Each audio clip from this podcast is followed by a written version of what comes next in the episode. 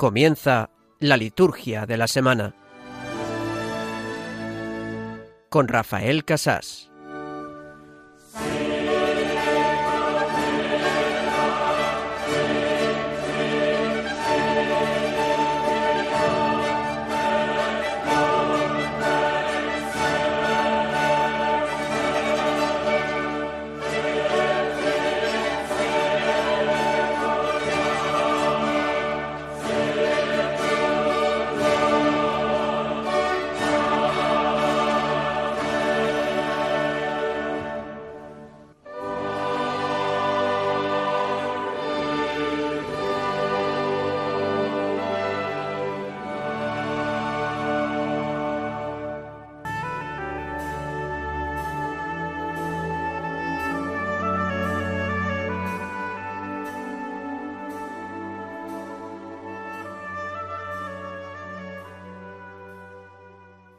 Oh Dios, que muestras la luz de tu verdad a los que andan extraviados, para que puedan volver al camino. Concede a todos los que se profesan cristianos rechazar lo que es contrario a este nombre y cumplir cuanto en él se significa. Por nuestro Señor Jesucristo, tu Hijo, que vive y reina contigo en la unidad del Espíritu Santo, y es Dios, por los siglos de los siglos. Amén.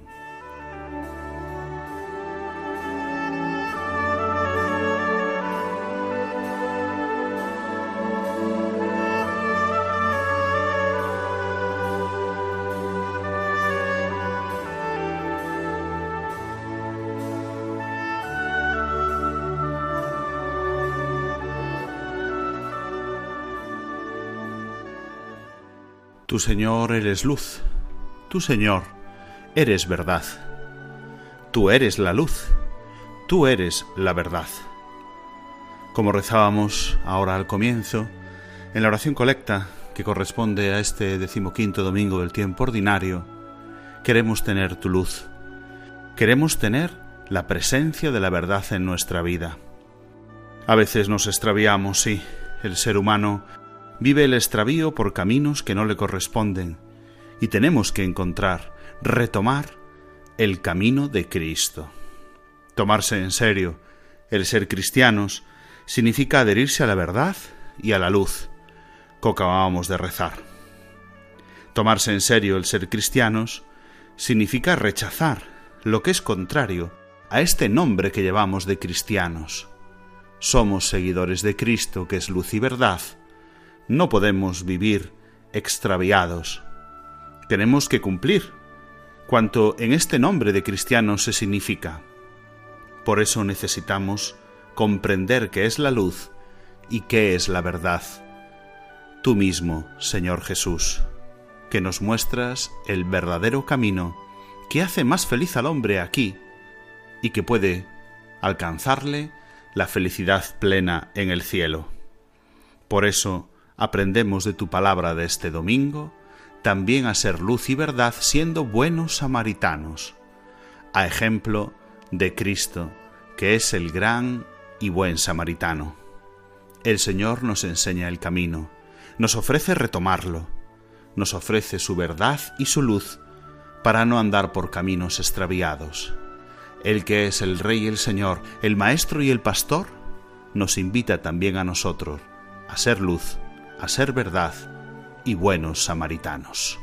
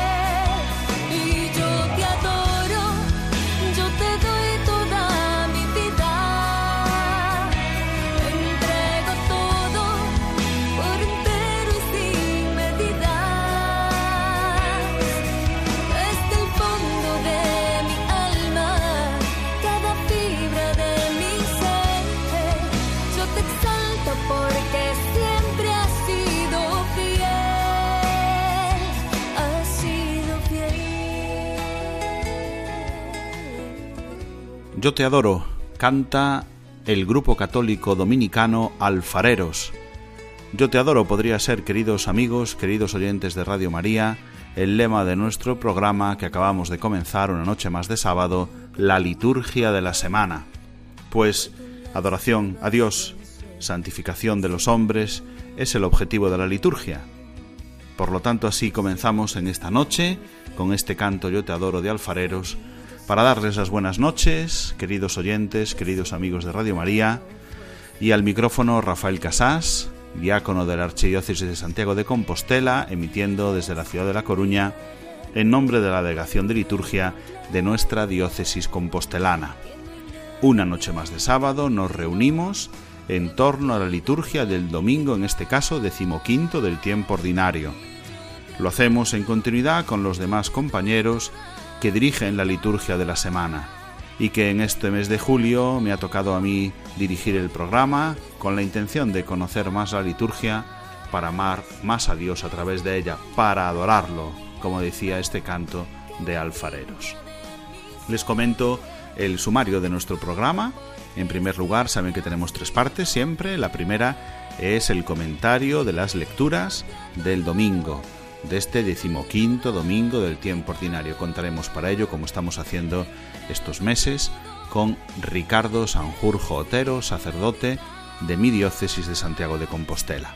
Y luego tendremos también el comentario evangélico con el liturgista José María Fuciño Sendín, también sacerdote de mi diócesis.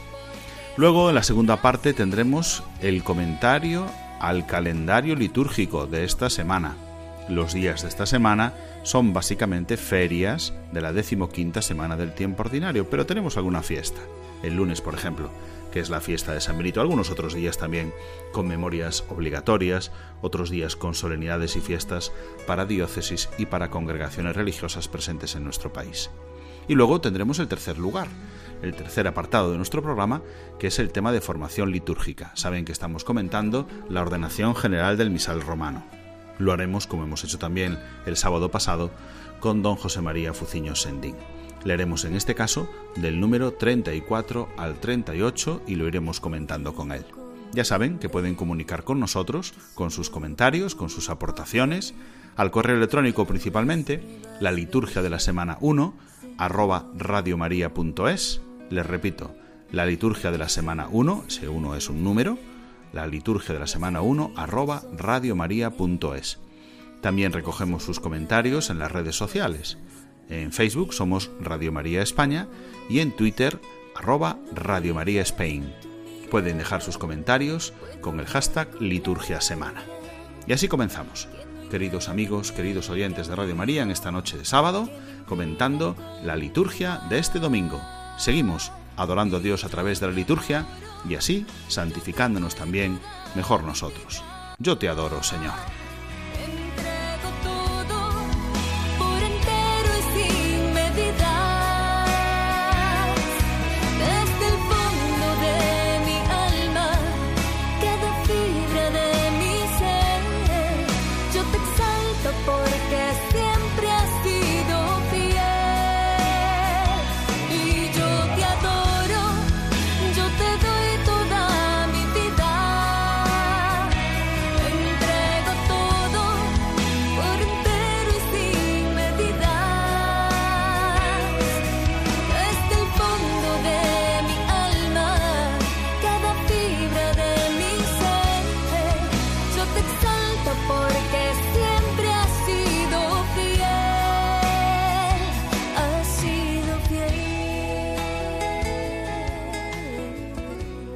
Vamos pues con la primera parte de nuestro programa, el comentario, la explicación de las claves teológicas de las lecturas de este domingo decimoquinto del tiempo ordinario. Y vamos a pedir la ayuda, como hacemos habitualmente, de uno de los sacerdotes expertos en Sagrada Escritura de nuestra diócesis. En este caso, llamamos a Ricardo Sanjurjo Otero, que es biblista y sacerdote de nuestra diócesis. Buenas noches, Ricardo, ¿estás ya por ahí? Te preguntamos por la primera lectura. Cuéntanos. Buenas noches, Rafa, y buenas noches también a todos los oyentes de la liturgia de la semana en Radio María. Si te parece, vamos al comentario de estas lecturas de este domingo decimoquinto del tiempo ordinario. La primera de las lecturas está tomada del capítulo 30 del Deuteronomio, esos últimos discursos de Moisés antes de fallecer eh, que pronuncia para, para Israel, para preparar a Israel a entrar en la tierra prometida.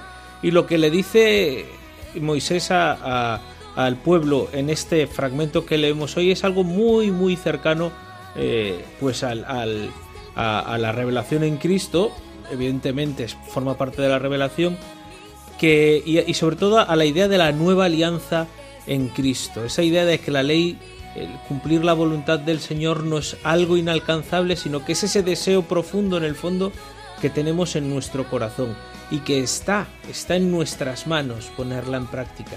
Y esa ahí esa invitación a escuchar la voz del Señor, a cumplir sus mandamientos, que es lo que nos dice hoy lo que nos dice hoy Moisés, ¿no? No se trata de algo que nos viene de fuera, sino que es algo que procede de lo profundo de nuestro corazón. Juan Pablo II diría de nuestra conciencia, que es el sagrario del hombre, el lugar donde nos encontramos con Dios, ¿no?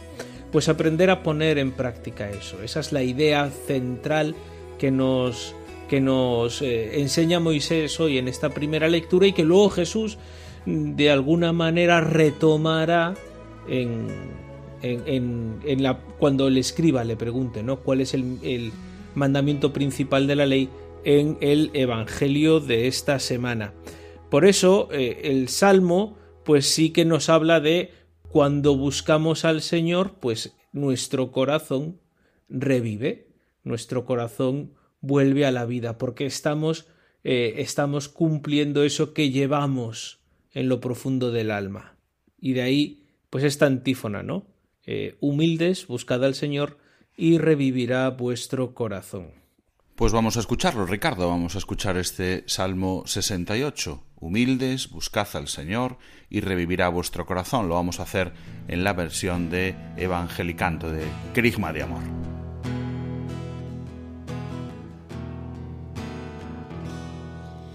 Humildes, busquen al Señor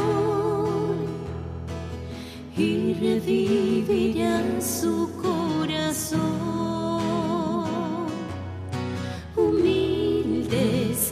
Busquen al Señor y revivirá su corazón. Mi oración se dirige hacia ti, Dios mío. El día de tu favor, que me escuche tu gran bondad, que tu fidelidad me ayude respóndeme. Señor, con la bondad de tu gracia, por tu gran compasión, vuélvete hacia mí. Humildes, busquen al Señor y revivirán su corazón. Vamos entonces con la, con la segunda lectura que está tomada del inicio de la carta a los colosenses que vamos a estar leyendo eh, durante todo este mes de julio en esta lección continuada que hacemos en las segundas lecturas. Y esta carta a los colosenses es una carta, bueno, pues que refleja un estadio posterior del, del pensamiento paulino después de, pues posterior a Corintios o a Gálatas o a Romanos. Por eso se llaman deuteropaulinas, también porque pues muchas de estas cartas fueron ya Colosenses, Efesios, Segunda Tesalonicenses, las cartas pastorales, fueron escritas por discípulos de Pablo. un poco eh, sirviéndose de su pensamiento, introduciéndose en su tradición y actualizando, ¿no? Actualizando el pensamiento de Pablo para nuevas generaciones de cristianos, como también por ejemplo hizo Lucas, ¿no? Y, en este himno con el que empieza la carta a los colosenses se nos da un poco una idea base, que es que Cristo es el acceso a la divinidad y a lo divino, ¿no? O sea, que, poco también eh, en la misma línea que en la primera lectura, ¿no? Eh, Cristo es imagen del Dios invisible, viene a decirnos que Dios no es algo remoto, inalcanzable, eh, que nada tiene que ver con nosotros, sino que Él que es Señor de los ángeles y el principio, y el principio de todo, pues es también para nosotros esa vía de acceso a Dios, ese puente entre lo divino y lo humano, porque no solo es no solo a él se le someten la creación entera, tronos, dominaciones, principados, potestades y estas cosas que decimos muchas veces en los prefacios y que no nos enteramos bien, sino que además eh, es la cabeza del cuerpo de la Iglesia, que somos todos nosotros. Por eso, pues es también una invitación a esa escucha eh, de la palabra que, que decíamos en la primera lectura, pues hacerla siempre en este espíritu de Cristo y, sobre todo en comunidad, que es parte del cuerpo de Cristo. Cristo es la cabeza y nosotros somos, somos su cuerpo, la comunidad de. Y nada más, esto ya es todo por esta semana. Así que nada, feliz domingo a ti, Rafa, y a todos los oyentes.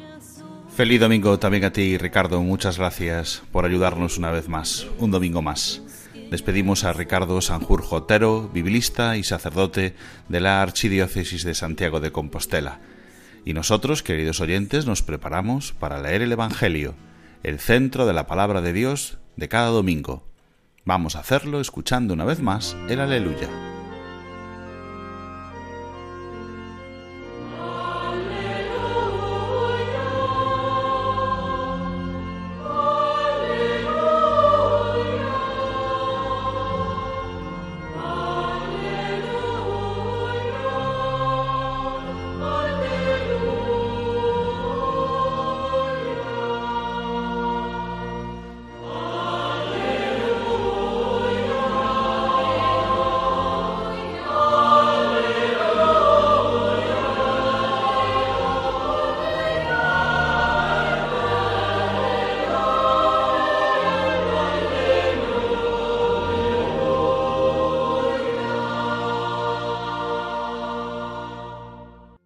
En aquel tiempo se levantó un maestro de la ley y preguntó a Jesús para ponerlo a prueba.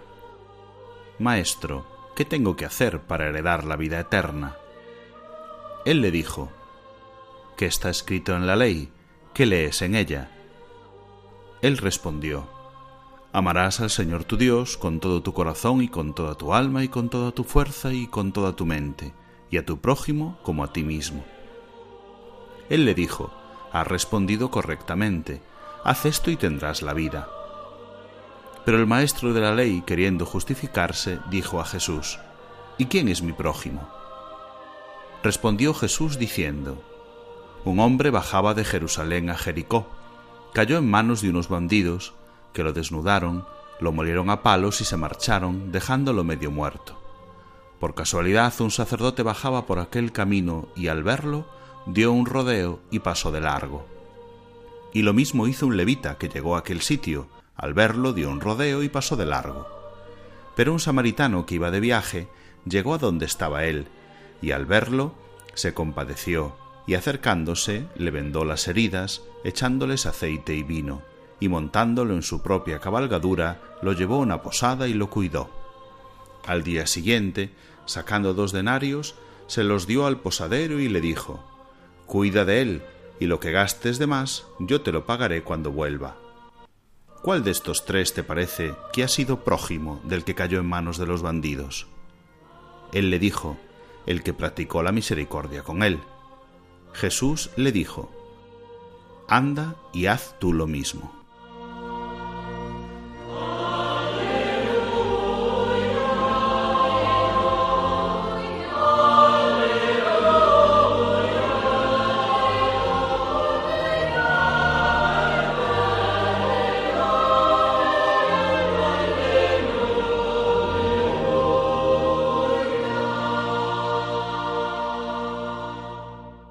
Pregunta notamos en este Evangelio de este domingo. ¿Quién es mi prójimo? Y entonces Jesús pronuncia la famosa parábola del buen samaritano. Aquel hombre que fue asaltado en su camino y que lo dejaron medio muerto. Pasan por allí un sacerdote y sigue, no se detiene.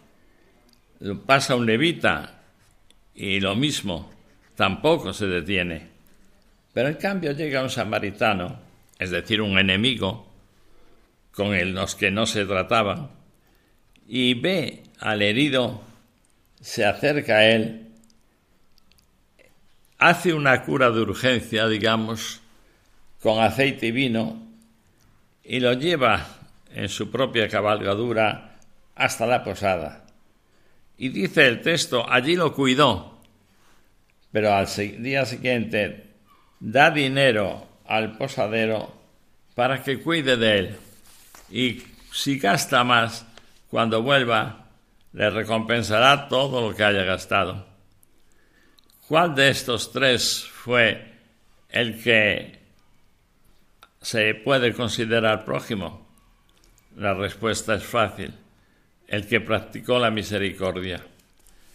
Sí, hoy hay mucha gente que está tumbada en el camino, en las cunetas de la vida. Y hay muchos que los ven, pero miran para otro lado, pasan, continúan su camino, pero no se detienen. ¿Por qué? Porque ellos van a sus negocios, a sus asuntos, y no pueden comprometerse con una persona que está medio muerta al lado del camino de la vida. ¿Cómo voy a detenerme? dirá aquel, y acercarme al herido cuando voy en mi coche, flamante, con la tapicería nueva. Se mancharía de sangre. No, no, yo no lo he visto. Sigo. El no ver, el no querer ver, el no querer aceptar las realidades adversas, los problemas que hay en la vida, es propio hoy de nuestra vida. No hay solidaridad cuando vemos a un herido y seguimos nuestro camino sin acercarnos a él, sin atenderle, sin hacerle una cura de urgencia al menos, sin llevarlo al lugar donde podrán atenderlo. Seguimos el camino, no nos paramos. El Señor nos recuerda la necesidad que tenemos de mirar, ver, no ocultar los problemas que puedan surgir en nuestra vida, sino acercarnos a aquel que sufre, a aquel que lo está pasando mal, para cuidarlo, para ayudarle, no pasar de largo, no querer no enterarse, sino todo lo contrario acercarnos a Él, practicar la misericordia. Jesús lo dijo, anda, anda y haz tú lo mismo. Sí, que hagamos lo mismo del buen samaritano.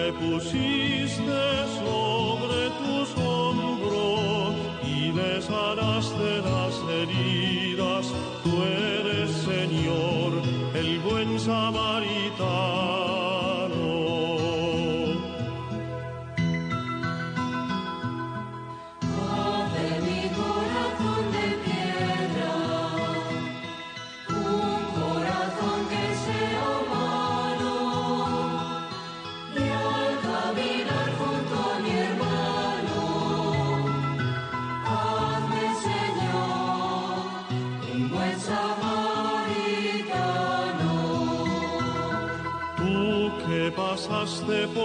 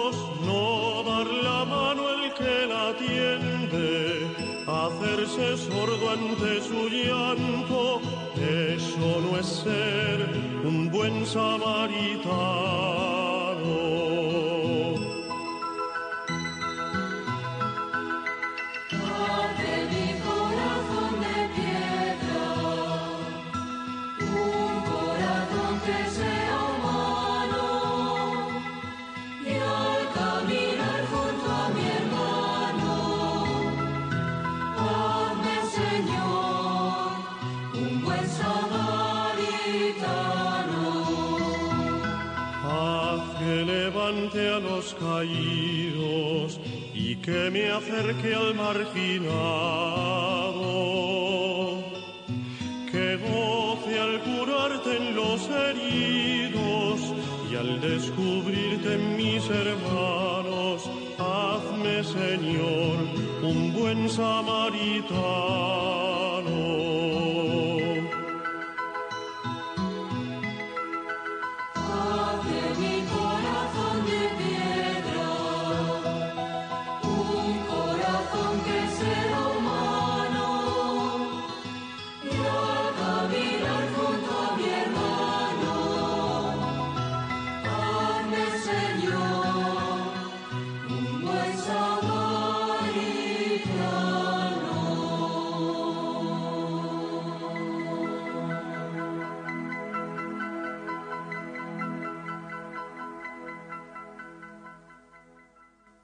Con este canto de Antonio Alcalde sobre el texto evangélico de este domingo, el buen samaritano, concluimos la primera parte de nuestro programa y pasamos ya a la segunda, que es el comentario a la categoría litúrgica de los días de esta semana, la liturgia de esta semana, semana decimoquinta del tiempo ordinario. Ya hemos comenzado con el domingo, domingo decimoquinto del tiempo ordinario, por lo tanto, misa de domingo, de color verde, con antífonas y oraciones propias, con gloria, con credo, con el prefacio dominical, características que ya conocemos y que nos indican que es un domingo del tiempo ordinario en el que, como sabemos, no se permiten las misas de difuntos, excepto la misa exequial. Además, en la diócesis de San Sebastián se recuerda el aniversario de la muerte de Monseñor José María Setién Alberro, obispo emérito. Los demás días de la semana, pues vamos a verlo uno por uno, con calma, para ir repasando y conociendo qué tenemos por delante en esta decimoquinta semana del tiempo ordinario. El lunes, el lunes día 11 de julio, es la fiesta de San Benito Abad, patrono de Europa. Por lo tanto, en todas nuestras regiones tenemos esta fiesta, una misa de fiesta de color blanco, con antífonas y con oraciones propias, con gloria, por supuesto, es día de fiesta, con prefacio especial y otras características que nos marcan lo que es una misa de fiesta, en este caso, del famoso patrono principal de Europa, San Benito, fundador de la regla monacal, de los grandes monasterios que luego se extendieron por todo Occidente. En este día, por lo tanto, tampoco se permiten las otras misas, como por ejemplo las misas de difuntos, una vez más, excepto la misa exequial, porque no es solemnidad, sino fiesta. Si fuese solemnidad de precepto, pues no podría tener lugar tampoco una misa exequial, pero en este caso sí. Obviamente, este lunes es día de solemnidad para los benedictinos y para toda la orden cisterciense. San Benito Abad, solemnidad en este caso. El martes día 12. Pues el martes día 12, en la mayoría de nuestras iglesias tendremos una misa de feria de un día cotidiano del tiempo ordinario, de la decimoquinta semana del tiempo ordinario, en el que hay mucha facilidad para utilizar cualquier formulario. Por lo tanto, una misa de color verde de la normalidad del tiempo ordinario. El día 13 miércoles también, una misa de feria de color verde con cualquier formulario, simplemente señalar que para la diócesis de Astorga eh, tenemos una oración especial en el aniversario de la muerte de Monseñor Camilo Lorenzo Iglesias, su obispo emérito. Y también en Madrid se recuerda el aniversario de la muerte de Monseñor Ángel Suquía Goicoechea, arzobispo emérito de Madrid. Así continuamos el miércoles con una celebración del tiempo ordinario, de la decimoquinta semana del tiempo ordinario. Parecido el jueves, una misa de feria también del tiempo ordinario, excepto para los religiosos Camilos, que celebran la solemnidad del presbítero San Camilo de Lelis. En Ávila y en Orihuela Alicante celebran la fiesta de la dedicación de sus respectivas iglesias catedrales. Por lo tanto, ya hemos hablado alguna vez de esta fiesta, que es obligatoria en toda la diócesis, en la iglesia catedral es solemnidad, pero en todas estas diócesis es fiesta. En Ávila y en Orihuela Alicante. Celebrar con fiesta el día en que se dedica su iglesia catedral. El día 15, viernes, tenemos una memoria obligatoria para toda la iglesia. San Buenaventura, obispo y doctor de la iglesia. ¿Qué significa memoria obligatoria? Pues que tenemos un recuerdo, sigue siendo una misa ferial de la decimoquinta semana del tiempo ordinario, pero con una memoria, con un recuerdo especial. Por eso la misa se celebra de color blanco y las oraciones propias que tiene esta memoria, San Buenaventura, pues se hacen, como en este caso, la primera oración, la oración colecta. El resto puede tomarse del común de pastores o de doctores, incluso pueden elegirse más elementos de la memoria o más elementos de la feria del tiempo ordinario.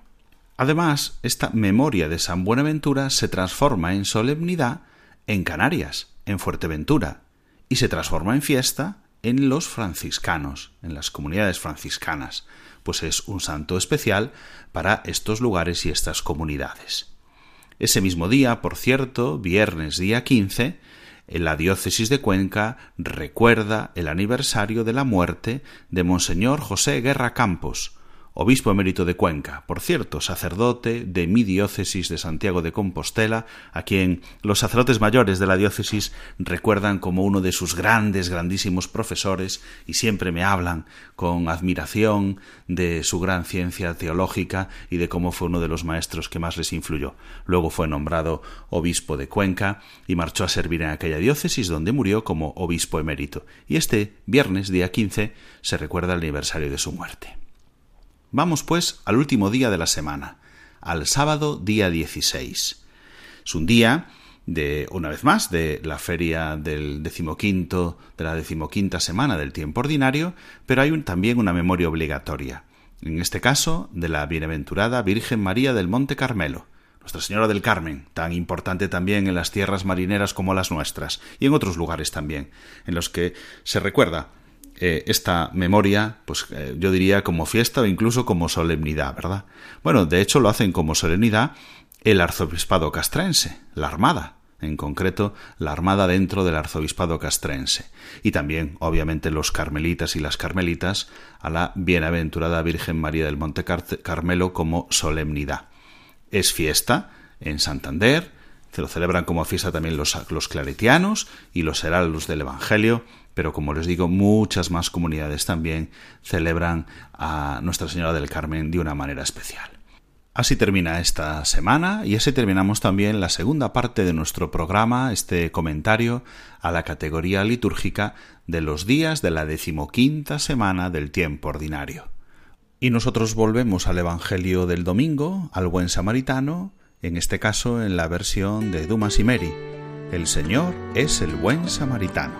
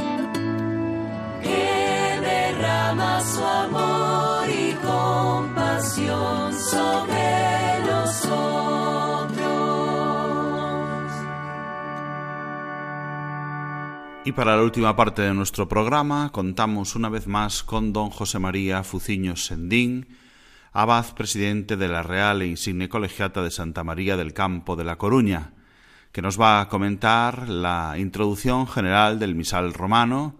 Una noche más de sábado, don José María. Buenas noches. Buenas noches, don Rafael. Bueno, dejábamos el sábado pasado, don José María, en las intervenciones del sacerdote en la Santa Misa. Leíamos los números del 30 hasta el 33.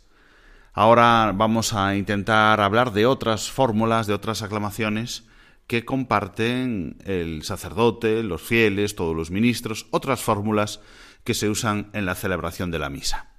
Y comenzamos pues por el número 34, que dice así: Puesto que la celebración de la misa, por su propia naturaleza, tiene carácter comunitario, adquiere una gran fuerza los diálogos entre el sacerdote y los fieles congregados, y asimismo las aclamaciones, ya que no son solamente señales externas de una celebración común, sino que fomentan y realizan la comunión entre el sacerdote y el pueblo. Eso dice el número 34 de la Ordenación General del Misal Romano. ¿Qué podemos decir sobre este número, don José María? El carácter comunitario de la misa, lógicamente, requiere que haya unos diálogos entre el sacerdote y los fieles. Estos diálogos o estos momentos son las señales que es una celebración en común, que no es el sacerdote el único que va diciendo los textos, sino que se inicia un diálogo que son la gran participación entre el sacerdote y el pueblo. Estas fórmulas son las que resalta este número 34. Algunas aclamaciones, por lo tanto. Podríamos poner algunos ejemplos de cuáles son esas aclamaciones a las que se refiere este número. El número 35 dice que las aclamaciones y respuestas de los fieles a los saludos y a sus oraciones constituyen el grado de participación. La misa está exigiendo que los fieles reunidos expresen de una forma clara pues esta, este diálogo entre el sacerdote y la comunidad. Ocurre muchas veces que los fieles no contestan. el ejemplo clásico de el Señor está con vosotros y, y nadie contesta. Eh, ¿Qué quiere decir? Que ahí hay un fallo en la participación. Hay un fallo en que los fieles parece que no tienen que contestar cuando realmente si se entabla el diálogo es para hacerlo, para vivirlo. Por lo tanto, se expresan ahora cuáles son esas partes.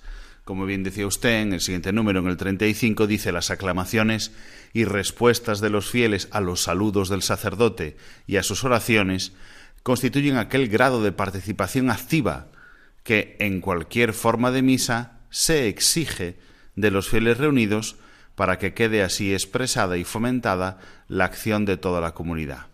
Eso dice el número 35, como usted decía, es decir, es una acción de toda la comunidad, todos debemos participar y si el que está en ese momento dirigiendo la oración pues hace una aclamación, una invitación al diálogo, un oraz, hermano, y todos contestamos pues con una fórmula para poder participar más activamente en la celebración y que se vea que la comunidad está también dialogando y eh, junta pues está fomentando la oración hacia Dios. Ahora va a explicar un poquito en estos eh, siguientes números cuáles son, en concreto, esas aclamaciones, respuestas, oraciones que son de toda la comunidad. Dice el 36. Otras partes que son muy útiles para manifestar y favorecer la activa participación de los fieles y que se encomiendan a toda la asamblea convocada son, sobre todo, el acto penitencial, la profesión de fe, la oración de los fieles y la oración dominical. Tenemos ahí cuatro ejemplos, don José María, coméntenos. Cuatro ejemplos muy claros. El acto penitencial lo realiza toda la comunidad, dirigida por el sacerdote. La profesión de fe, el credo, lo mismo, es un acto comunitario. Toda la comunidad hace profesión de fe. La oración de los fieles, no digamos, con esas respuestas que son oraciones a, la, los que el diácono u otro va mostrando. ¿Por quién pedimos? ¿Para qué pedimos? Y finalmente, como no, el Padre Nuestro, la oración dominical, también es de toda la comunidad. Por eso el sacerdote lo introduce y dice, nos atrevemos a decir, y todos rezamos el Padre Nuestro.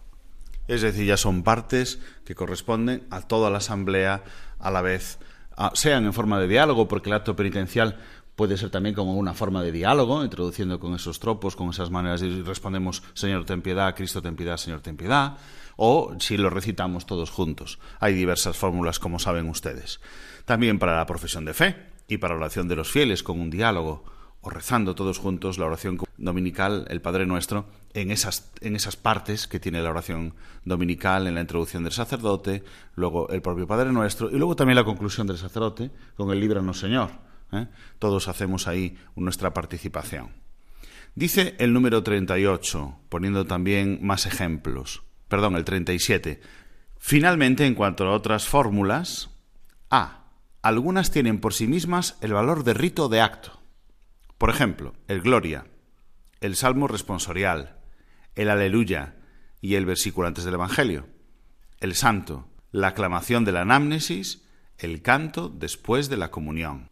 Y B, otras, en cambio, acompañan a un rito, como los cantos de entrada, del ofertorio, de la fracción, Cordero de Dios, y de la comunión. Pues otras fórmulas, don José María. Un primer nivel, el A, que tienen valor de rito o de acto. Exacto, es un rito. Y por lo tanto, toda la asamblea lo recita. Y aquí cita, por ejemplo, el Gloria. El Gloria es de toda la asamblea. Por eso a veces muchos eh, corales eh, hacen que los fieles no participen no sé si me explico. Sí, que a veces pues se hace un canto un poco más complejo. ¿Para qué se refiere usted a eso? ¿Que lo cante toda la comunidad? o sea, un canto que lo canta solo el coro y no la comunidad, es lo que quiero decir. Entonces estaríamos eh, quitándole a la comunidad lo que le corresponde. El salmo responsorial, lo mismo. La aleluya. ¿Qué, den, qué decir del santo? Que es de toda la comunidad la, aclamación de la esto es la aclamación del final de la plegaria eucarística, el canto después de la comunión, todos estos momentos, pues, son propios de la asamblea y no podemos quitársela. No podemos decirle, tú ahora te callas y no dices nada. Sí, habría que buscar alguna que no, no excluye que en alguna celebración muy solemne, con alguna, pues se pueda tener algo de polifonía o de algunas otras formas de canto más complejo, pero en principio que pueda cantarlo toda la comunidad. Y más adelante en el B leíamos que también es participación en otras fórmulas los diversos cantos de la misa. Ahí nos pone no que tienen valor de rito en sí mismo, sino que acompañan a un rito. Es decir, deben durar lo que dura ese rito, ¿no? Por ejemplo, el canto de entrada, el de la presentación de los dones, el del Cordero de Dios y el de la comunión. Exacto. Son cantos para acompañar un rito. Por lo tanto, como muy bien acabas de señalar, no deben prolongarse más allá del rito. El canto de entrada, aquí dice el ofertorio, presentación de ofrendas, el Cordero de Dios, que es la fracción del pan, y el, y el canto de comunión. Son cantos, diríamos, de acompañamiento y que deben durar no excesivamente, no sea que el rito se prolongue innecesariamente. Los anteriores, los del 37A, pues serán, duran lo que dura ese texto porque es un texto fijo. Es decir, en el Gloria no inventamos y no ponemos glorias y, y, palabras nuestras, sino que rezamos concretamente ese texto. Deben los cantos ser referidos exactamente a lo que dicen esas palabras, como le pasa con el santo, porque a veces escuchamos, ¿verdad?, algún gloria, algún santo que no se corresponden al texto, o que les falta una parte. Pues sí, eso a veces hemos tenido ocasión de comprobarlo. El texto tiene que ser el que está fijado en el misal y no inventarse otro o prolongar innecesariamente el propio cántico. Cuando estamos en la celebración de la Santa Misa procuramos ser fieles a los textos que nos propone la liturgia, que estén todas las palabras y solo esas palabras. No añadimos más del santo ni que al santo, por ejemplo, le falte la segunda parte del Benedictus, ¿no? Por entendernos, sino que tengan toda la parte del texto. Bien, y vamos a terminar con el siguiente apartado, don José María, con el 38, que en el que, además de que hemos hablado de la, en los números 30 a 33 de las partes que pronuncia el sacerdote, y ahora del 34 al 37 las que pronuncia toda la asamblea, el 38 nos habla de cómo debemos pronunciar estos textos, el modo de pronunciar los diversos textos. Dice, en los textos que han de pronunciar en voz alta y clara el sacerdote o el diácono, o el lector, o todos, la voz ha de corresponder a la índole del respectivo texto, según se trate de lectura, oración, monición, aclamación o canto. Téngase también en cuenta la clase de celebración y la solemnidad de la asamblea, y naturalmente de la índole de las diversas lenguas y caracteres de los pueblos. En las rúbricas y normas que siguen, los vocablos pronunciar o decir deben entenderse lo mismo del canto que de los recitados, según los principios que acaban de enunciarse. Bueno, el 38, por lo tanto, se refiere al modo de pronunciar los diversos textos. Exacto. Hay que distinguir si es una lectura, si es una oración, si es una munición, si es una aclamación. Es decir, tiene un matiz cada uno de estos momentos. Y la solemnidad de la, de la asamblea conlleva para que estos textos se pronuncien en voz alta y que todos la sigan como es normal.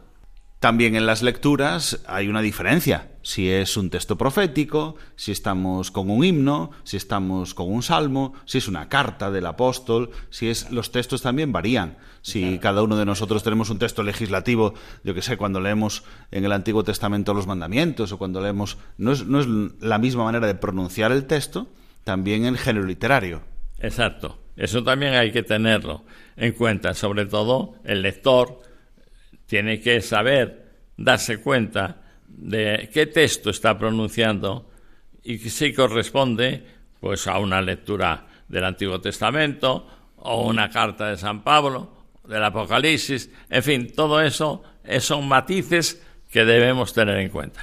Por lo tanto, prepararse, prepararse bien para pronunciar, para decir los textos, para proclamar la palabra de Dios y también, como aquí nos recuerda, las oraciones, las municiones, las aclamaciones y por, por, supuesto escoger los cantos, teniendo en cuenta, como decíamos antes, también pues lo que es una celebración más solemne, donde eh, entrarían formas musicales distintas, de lo cual hablaremos en el próximo programa, porque entraremos a la importancia del canto del número 39 al 41. Por esta noche lo dejamos aquí, don José María. Pues hasta la próxima. Muy bien, buenas noches, don José María. Nos ha hablado don José María Fuciño Sendín, abad presidente de la Real e Insigne Colegiata de Santa María del Campo de la Coruña. Hemos terminado así la tercera parte de nuestro programa, la formación litúrgica que estamos haciendo durante este año, eh, siguiendo los números de la introducción general del misal romano. Y así nos despedimos también nosotros, queridos oyentes de Radio María. Hemos agotado ya el tiempo de nuestro programa La Liturgia de la Semana. Una noche más de sábado les damos las gracias por su atención y les anunciamos que volveremos el próximo sábado con otra edición de nuestro programa y ahora les dejamos con los servicios informativos de Radio María, con toda la actualidad de España, del mundo y de la Iglesia. Les abrazo en el Señor y les deseo un feliz domingo Muchas gracias y buenas noches de parte de su amigo el diácono Rafael Casas.